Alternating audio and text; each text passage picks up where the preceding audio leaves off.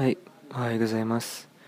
えっとちょっとと読み物とかをと読もうと思うので、よかったら聞いてみてください。えっと、僕が作ったんじゃなくて、えっと、この読み物を作ったのは、えっと、誰なのかわからないけど、はい、とりあえず読みます。小さい頃は、冗談みたいなことを本気で考えていた。お菓子の家に住みたいとか、キリンを飼いたいとか、何でもありな夢みたいなことを言っていた。これが、だんだんものの道理が分かってくると、まさか練乳のプールで溺れてみたいというようなことは、あまり本気で考えなくなるし、言わなくなる。それでも、絶対そのものをちょっと冗談っぽくして、もし宝くじで4億円だったらとかの話はするかな。それにしてもみんな現実的なことを考えたりするね。マンションを買ってとか4億円の投資に回してとか世界旅行にに行ってとかありそうな想像を話してるよね。いやいや真面目な話社会の役に立てたいとか人の助けになりたいとかそういうこととは別にね何を考えても何も言っていい何も言ってもいい場面なんだからキリンの飼いたかった子供の頃のように笑っちゃうようなことを想像できないものなのかね。とこの問題はこれまでも何度も考えたんだ。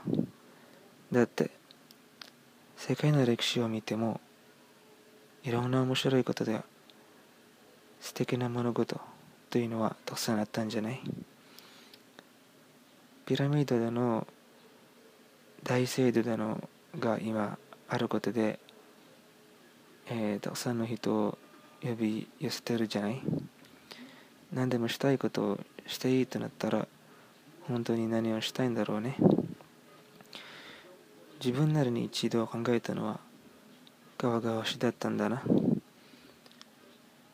あの朝起きたら寝ぼけまなのこのままで釣りをしたいとか。うん釣りをしたいなと。あチチチチとか鳥が鳴いてる林の向こうにさらさらと川が流れていて魚が泳いでるわけだよ。それがオレンジの川なの。そこで釣りをするの。想像はそこで止まってるままなんだけどね。実際は川よりも湖の方がいいかな。マイレイクあのフロリダなんでなんかでは自分家に湖を持ってる人いるよね。そう考えるとこれも平凡な現実的な夢なのかもね。それにそんなこと湖の近くのホテルに泊まっていたら割と簡単にできちゃうことだしね。オレンジのである必要も本当はないんだよな。つい先日は家に広々としたサウナがあったらいいなとか思ったけどこれも自分家じゃなくていいや。嘘でもいいのについ本気になっちゃってるんだな。はいそこまででした。来てくれてありがとう。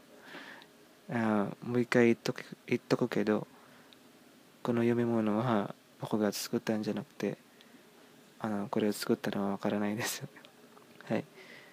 聞いてくれてありがとうございます。じゃあまたね。バイバイ。